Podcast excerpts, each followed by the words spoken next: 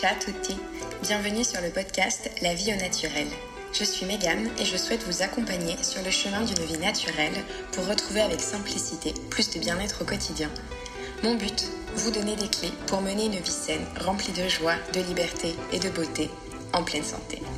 Mon mantra, se reconnecter à la véritable nature pour prendre soin de soi. À très vite. Salut à tous, aujourd'hui je vous fais un nouvel épisode un peu plus spontané que les autres car j'ai beaucoup hésité sur le sujet du prochain épisode entre nettoyer au naturel, donc je vous fais un petit spoiler du prochain, et un autre qui en fait m'appelait beaucoup mais je crois que je n'osais pas faire car il est un peu plus intime, un peu plus personnel. Et j'avais du mal à m'autoriser à en parler, mais ça vient beaucoup me chercher en ce moment, car je trouve qu'on manque beaucoup d'amour autour de nous. Donc aujourd'hui, j'avais envie de replacer ce thème au centre de ma vie et de nos vies, et donc de parler de l'amour de soi, de comment s'aimer soi pour mieux aimer les autres, pour mieux s'aimer entre nous, dans la société, dans le monde, dans nos proches. Pour moi, c'est un sujet très important, car en fait... J'ai compris il y a quelques temps que, en fait, ça paraît très banal, mais tant qu'on n'arriverait pas à s'aimer soi-même, forcément on n'arriverait pas à aimer les autres. Et en fait, moi j'analyse toute cette agressivité entre nous, tous ces jugements, toutes ces médisances, tout ce mépris, un profond manque d'amour de soi. Il y a une phrase qui revient beaucoup autour de moi depuis quelques années, c'est les autres sont notre miroir et nous sommes le miroir des autres. Ça me dérangeait beaucoup ce concept parce que je trouvais cela faux, parce que je voulais pas le voir, mais je commence de plus en plus à l'accepter et en fait je me rends compte qu'effectivement quand il y a quelque chose que je n'aime pas chez une personne, c'est que ou c'est une part de moi que je n'aime pas, ou bien c'est une part de moi que j'aimerais développer, que je n'ai pas en moi. Donc en fait de la jalousie, de quelque chose que je ne suis pas ou que je ne pense pas être. Et donc c'est souvent ça en fait qui engendre ensuite un jugement négatif envers une autre personne.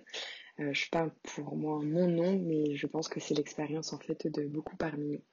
Et donc j'assimile toutes ces causes en fait à une seule et unique, c'est le manque d'amour. Le manque d'amour de soi. Et en fait, j'ai envie de nous inviter à travers cet épisode à nous aimer, tout simplement. Donc aujourd'hui, ce sera un épisode un peu fleurbeux, mais pas totalement. Car finalement, c'est pas si banal que ça, et encore moins facile pour la plupart des autres. Et je vois beaucoup de gens, justement, beaucoup de problèmes de les relations, de couple, en famille, avec les parents, avec les amis, avec les collègues, qui sont liés à un manque de tolérance envers l'autre ou de non-supportation, mais qui viennent en fait tout simplement tout le temps nous chercher sur le fait qu'on ne s'aime pas assez, on ne s'accepte pas assez. Je trouve que c'est très difficile, surtout en France, parce qu'en fait, on est les rois du French bashing, donc on aime beaucoup s'autocritiquer, il faut jamais trop s'estimer, il faut jamais trop se vanter. On a plein de qualités en France, mais l'amour-propre, la confiance en soi et savoir valoriser nos qualités et nos valeurs, c'est pas quelque chose qu'on nous apprend, ni à l'école, ni en famille. Je trouve que ça fait pas partie du tout des valeurs du pays et ça se ressent du coup dans les humains. Ça se ressent beaucoup et je trouve qu'on confond trop souvent l'humilité, le fait d'être humble, avec en fait la dévalorisation. On nous apprend tout le temps justement à pas péter plus haut que notre cul, à pas se la péter, à pas se vanter trop, ne jamais être trop fier de nous, parce qu'on pourrait faire toujours mieux, ou parce qu'il y a toujours quelqu'un qui pourrait faire mieux que nous. Et en fait, on confond le fait de ne pas se sentir supérieur ou suffisant avec le fait de tout le temps se dévaloriser, de tout le temps minimiser nos victoires, nos réussites, nos objectifs. On est tout le temps là, en fait, à faire la promotion et l'avènement de jouer petit, de rester poli, de jamais trop être content de soi-même en fait. Et je trouve que ça nous apporte quoi ? Ben rien du tout. Je trouve qu'en fait ça nous empêche, ça nous enferme dans un carcan et de là naît ensuite la peur de l'échec, terrifié d'entreprendre, terrifié de risquer, terrifié d'aimer, terrifié de jouer. Et donc en fait j'ai envie d'arrêter cette course à l'auto-dévaluation, à l'auto-sabotage, et qu'on commence enfin à se remettre dans un esprit peut-être un peu plus américain, ou même, moi je suis en Italie, on est beaucoup plus à se soutenir les uns les autres, à être plus content de nous-mêmes. Alors ça ne veut pas dire jouer petit ou se contenter de ce qu'on a ou de ce qu'on fait, mais en tout cas de remettre de la valeur sur qui on est, sur toutes nos âmes, sur toutes nos parts, et arrêter de faire tout le temps la course à nos défauts, à nos manquements, à nos échecs, à ce qu'on aurait pu faire d'une différente façon. Et enfin, en fait, s'accepter tel qu'on est. Je pense qu'il n'y a pas d'autre solution, il n'y a pas d'autre voie pour enfin se réaliser et aller venir se découvrir et s'autoriser à être. Car comme je disais en fait au tout début, je vois beaucoup de couples qui se font beaucoup de reproches. Au début, les jeunes couples sont tout beaux, tout roses. Et puis en fait, vient ensuite avec le temps et les années, la suite des reproches. Je pense que ça vous est déjà arrivé en dîner à quatre, en soirée entre amis, etc. Ça vire souvent au règlement de compte en fait chez les couples. Et c'est assez embarrassant. Et toi, tu fais pas ci, et toi, tu fais pas ça. Et en fait, ce que je lis derrière ça, c'est souvent une personne qui crève d'être aimée, qui crève d'être validée, qui crève d'attention. Parce qu'en fait, toutes ces parts d'elles ne sont pas nourries par elles-mêmes, ne sont pas aimées. Et moi, je vous raconte ça parce que c'est ce que j'ai vécu. Et je suis en couple depuis plusieurs années avec mon conjoint que j'aime par-dessus tout. Et en fait, il y a un moment, on s'est quitté, je l'ai quitté, car j'étais plus heureuse avec lui. Et parce que c'est souvent quelque chose qui est revenu dans mes relations avec mes autres copains. Je les ai souvent quittés parce que je trouvais qu'ils ne m'aimaient pas assez, qu'ils ne me valorisaient pas assez, qu'ils ne me faisaient pas sentir aimée. Et en fait, j'ai compris avec le temps et surtout avec cette dernière rupture que banalement, c'était moi qui ne m'aimais pas assez, moi qui ne m'acceptais pas comme j'étais, qui ne me donnais pas les choses dont j'avais besoin pour être heureuse, parce que personne d'autre peut le faire pour nous, en fait. Personne n'est là pour nous sauver, pour nous faciliter la vie, pour nous valider, pour nous autoriser, pour nous apporter quelque chose. Non, personne n'est là pour ça, et la seule personne qui le fera, avec qui on va marcher main dans la main pour toute la vie, c'est nous-mêmes. C'est ça que j'ai compris quand on s'est séparés. J'avais besoin de vivre seule pour venir me découvrir, pour tester mes limites, et pour partir à la rencontre de toutes mes parts d'ombre et enfin mes parts de lumière, pour comprendre qu'en fait, personne d'autre pourrait m'aimer comme je m'aime, et tant que je ne le ferai pas moi-même, je ne serai pas aimable et je ne pourrai pas être aimée à mon tour. Et en fait, ça, je l'ai compris parce que maintenant, la jolie fin de l'histoire, c'est qu'on s'est remis ensemble et que tout va pour le mieux. Mais c'est pas au fait que lui, il ait changé, rien promis, il n'y a pas eu de changement de sa part, si ce n'est moi, en fait. C'est moi qui ai changé depuis que j'ai accepté de m'aimer et de... Alors, c'est pas définitif, c'est jamais terminé, évidemment. C'est un parcours, c'est une évolution. Mais en fait, c'est en faisant ce travail sur moi-même que j'ai pu réapprendre à l'aimer lui. Et donc, en fait, c'est ça que je voulais vous dire dans l'intro de ce podcast, c'est qu'en s'aimant soi-même, on peut être à même, effectivement, d'aimer les autres. Car quand j'ai commencé à arrêter de me concentrer sur ce qui n'allait pas chez moi et que j'ai nourri les parts de moi qui en revanche me procuraient du plaisir, de la joie, du fun, de la jouissance, c'est là que j'ai enfin pu voir aussi toutes ces lumières à lui et que j'ai arrêté de me concentrer aussi sur ses défauts. Ils ont commencé à s'effacer, à diminuer, à prendre moins de place auprès de mes yeux, dans notre quotidien. C'est pas lui qui a changé, c'est moi, c'est mon regard sur lui, car mon regard sur moi avait changé. Donc en fait, je pouvais voir les choses d'une autre façon, comme si j'avais pris du recul. Tout ça, en fait, ça s'est fait grâce à l'acceptation de mes propres parts. Et il y a un livre qui parle de ça aussi, que j'aime beaucoup, de Fabrice Midal, qui s'appelle « Sauvez votre peau et devenez narcissique ». Alors c'est un livre le titre me parle beaucoup, et la légende aussi. Car dans ma famille, depuis toute petite, on m'appelle Narcisse. C'est une private joke qui qui est très récurrente, qui revient souvent, parce que justement, quand j'étais petite, je me regardais très souvent dans le miroir, j'adorais qu'on me prenne en photo, je faisais toujours le show, le pitre, la danse, j'aimais être au cœur de l'attention, parce que j'étais la petite dernière, et donc on m'appelait Narcisse, donc ça me faisait rire, mais c'est souvent effectivement un sous-entendu d'un défaut. Pas trop s'aimer, il ne faut pas trop se regarder. Donc l'expression courante moderne est devenue un défaut d'être narcisse, même si souvent en fait les gens qui se regardent beaucoup dans le miroir ou qui se prennent souvent en photo, c'est pas qu'ils s'adorent, qu'ils se trouvent méga beaux, au contraire, c'est qu'ils cherchent souvent à se rassurer et à se confirmer que oui ça va, oui leur reflet, leur apparence va bien et qu'ils ont besoin d'être rassurés sur cette partie d'eux-mêmes, donc sur leur apparence physique.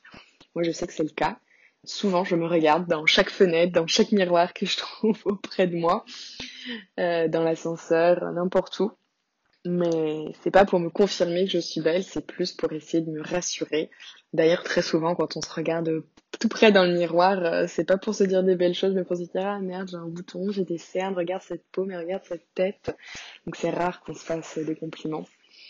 Et donc, en fait, Fabrice Midal raconte la légende de Narcisse au début. Et il vient détruire le mythe moderne pour nous raconter, en fait, le mythe antique et originel de la légende de Narcisse. Alors, je vous lis vite fait la page qui en parle. Il était une fois Narcisse. Que raconte cette légende? Fils d'une nymphe, Narcisse est porté à sa naissance devant le devin Tirésias qui prédit: cet enfant vivra mieux s'il ne connaît pas. Étrange phrase. Tirésias était le devin officiel de Thébès. À ce titre, il servait certainement ce qu'était le temple de Delphes, l'un des plus importants du monde grec. Celui qui abritait l'omphalos, le nombril du monde. Il savait aussi qu'une sentence grave dans la pierre se détachait sur le fronton de ce temple, bien visible de tous. Connais-toi toi-même. Popularisée par Socrate, elle a nourri toute la philosophie grecque. Tirésias, qui n'était pas un contestataire et qui s'inscrivait dans l'orthodoxie de son temps, ne se serait certainement pas octroyé le pouvoir de le contredire. Donc durant l'enfance de Narcisse, tout est fait pour qu'il ne se connaisse pas. Symboliquement, la légende raconte qu'il lui est interdit de se mirer. Au fil des ans, il acquiert une beauté sans pareille. Tous ceux qui le rencontrent adolescent tombent amoureux de lui. Mais Narcisse ne sait pas qui il est, ni ce qu'il est. Il se vit comme un vilain petit canard qui ne se trouve pas du tout aimable. Comment croire les paroles de ses amoureux?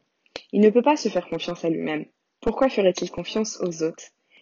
Il ne se doute pas qu'il est aimable, il n'a pas conscience de l'amour qu'il fait naître dans le cœur des jeunes hommes et des jeunes femmes, auxquels il tourne le dos, les laissant dépités malheureux. L'un de ses soupirants, Amnésias, s'en donnera la mort par l'épée. La nymphe d'Écho se laissera dépérir dans les vallons en répétant « Hélas, hélas », jusqu'à ce que ne subsiste d'elle que sa voix.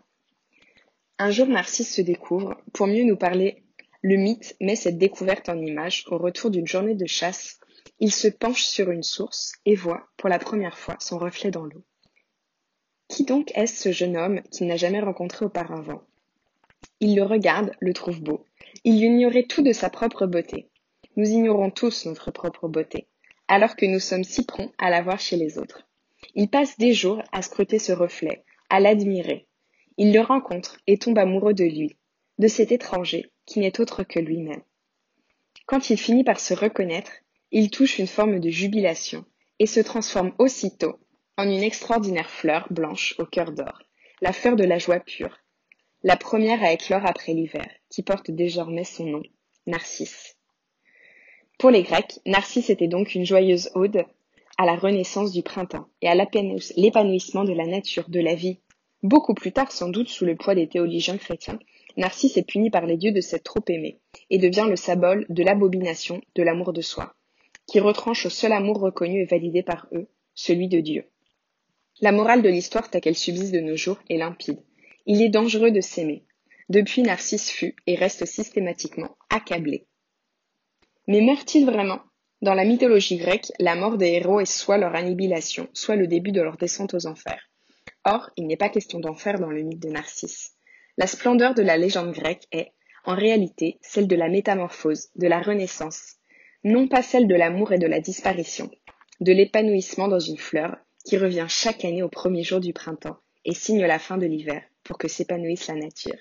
Une fleur qui est le symbole de l'éclosion de la vie. Une fleur de surcroît connue depuis les Grecs pour ses vertus médicinales apaisantes.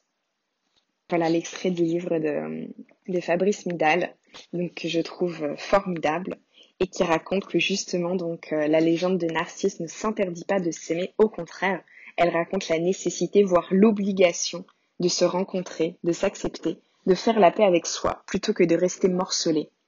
Car justement, quand il voit pour la première fois son reflet dans le pan d'eau, Narcisse ne se reconnaît pas, car il ne s'était jamais vu.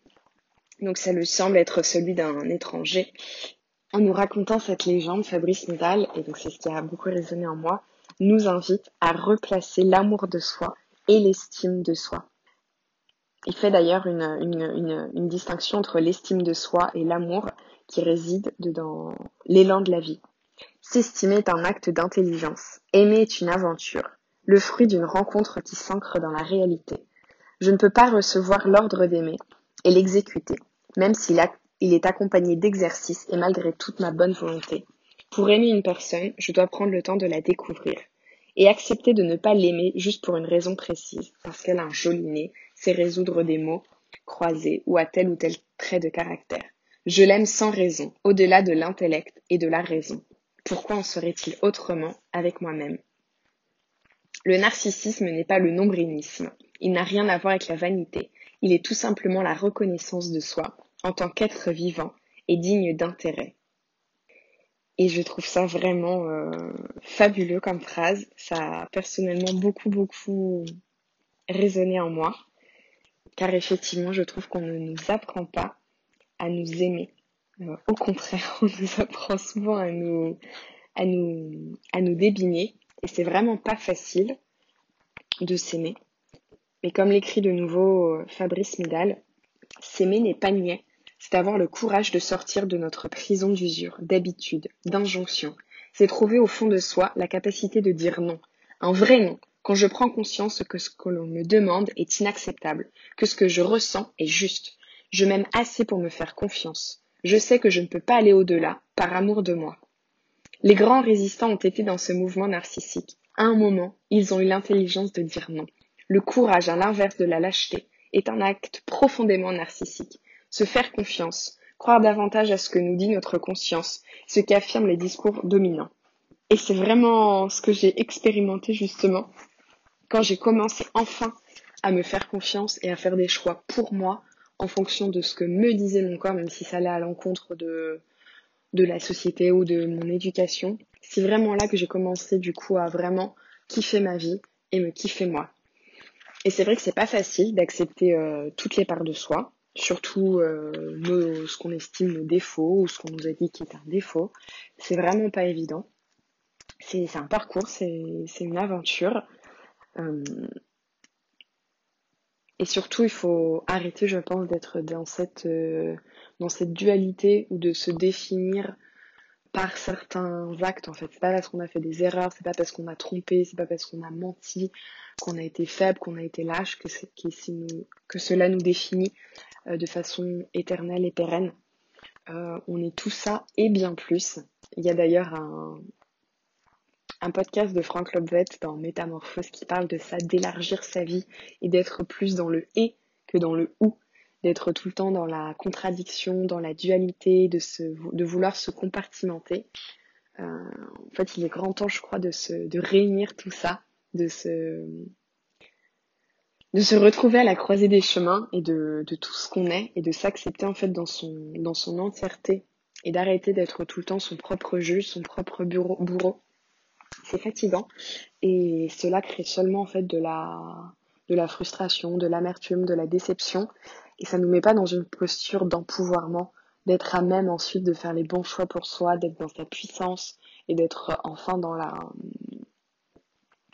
la joie, car c'est en alimentant tout le temps nos défauts et nos faiblesses qu'on joue petit, qu'on reste petit et qu'on est là dans notre train-train, dans notre routine à vivre une vie de merde. Alors que si on se retrouve en fait enfin à se concentrer sur nos forces, sur nos qualités, c'est là qu'on peut grandir, qu'on peut s'accepter, qu'on peut se pardonner qu'on peut jouer grand, qu'on peut briller, qu'on accepte de se mettre à nu, de briller dans sa zone de génie et de rencontrer des gens aussi qui illuminent ces parts de nous. Effectivement, l'entourage joue beaucoup. D'ailleurs, il y a un exercice en développement personnel, je ne sais pas si vous l'avez déjà fait, c'est de nous se définir, donc lister nos qualités. En général, c'est très compliqué. Et ensuite, lister nos défauts. Et là, ça coule tout seul. Et en général, les deux colonnes sont assez déséquilibrées, malheureusement. Et ensuite, on nous demande d'aller demander auprès de nos proches, donc nos plus proches et nos moins proches, donc amis, famille, collègues, connaissances, de nous définir, donc de nous donner en quelques phrases, en quelques adjectifs, des mots sur comment ils nous considèrent. En général, justement, nos proches vont se concentrer sur nos qualités, ça va être hyper bienveillant. Et quand j'ai fait plusieurs fois cet exercice, c'était merveilleux le retour des gens. Et je me suis dit, c'est dingue comme les gens me perçoivent et comment moi je me perçois. Et on a souvent, enfin moi j'ai en tout cas tendance à me diminuer, me dévaloriser, et je me trouvais pas du tout douce dans mes exercices. C'était souvent quelque chose qui revenait de vouloir être plus douce. Et en fait, quand j'ai fait un sondage, l'adjectif douce revenait souvent auprès de personnes qui me connaissaient, et ça a été une très agréable surprise. Mais donc tout ça pour dire que justement c'est paradoxalement pas inné de s'aimer. C'est plus facile d'aimer un manteau, d'aimer un chien, d'aimer une couverture, d'aimer une star, mais c'est pas facile de s'aimer soi. Je sais pas pourquoi, mais on n'a pas été programmé comme ça. Et Fabrice Midal dit justement, je vous lis un dernier passage, je suis narcissique parce que je crois en moi, en mes capacités. Je suis narcissique pour oser faire ce que j'ai envie de faire. Je suis narcissique, donc je suis habitée par un idéal qui me porte et me transcende. Je suis géniale est une parole de vérité. Je peux être gros, moche ou mal rasé, me regarder dans une glace et dire quand même bonjour au-delà de mes poils mal rasés à l'être humain qui se reflète dans cette glace. Je peux avoir l'envie légitime de m'améliorer, de devenir conforme à ce mec génial dont je viens de croiser le regard dans le miroir. Nous sommes géniaux et la seule parole qui puisse nous sortir de la spirale de l'enfermement collectif. À la propagande du management, j'oppose le narcissisme de l'engagement. M'aimer, ce n'est pas me regarder le nombril. C'est accomplir ce qui me grandit pour rester vivant. C'est me reconnaître et toucher l'humanité en moi. C'est un travail de tous les jours. Je ne me contenterai pas de la médiocrité. Et c'est ça en fait qui est dingue. C'est aussi comment on s'auto-débine aussi tout le temps dans le miroir, dans notre quand on est coincé dans le mental, on est souvent en train de se dire les pires atrocités du monde sans s'en rendre même compte. Mais si on porte un peu d'attention sur les mots qu'on utilise pour se parler, c'est quand même assez révélateur. Donc il y a un autre exercice aussi, c'est de lister toutes les pensées qu'on a sur soi et qu'on se répète au cours de la journée. Mais et c'est assez révélateur et c'est assez incroyable. Mais ce que j'ai envie de vous inviter à faire également, donc c'est de contempler la puissance de la parole. Et de prendre garde à certaines phrases et expressions qu'on utilise. Ça, c'est aussi un autre auteur qui en parle, Don Miguel Ruiz, le fameux livre Les 4 Accords de Toltèques. Et donc, le premier, c'est évidemment d'avoir une parole impeccable. Donc, une parole pure, une parole digne. Il part du principe que la parole, donc, a un pouvoir, elle est magique. Et avec celle-là, on peut faire de la magie blanche, on peut faire de la magie noire.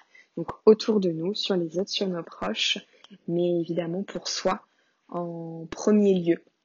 Et y a un exercice qui raconte, c'est imaginez comment vous parleriez à quelqu'un que vous aimez, respectez énormément. Si vous aviez un chat ou un chien que vous adorez, comment lui parlez-vous?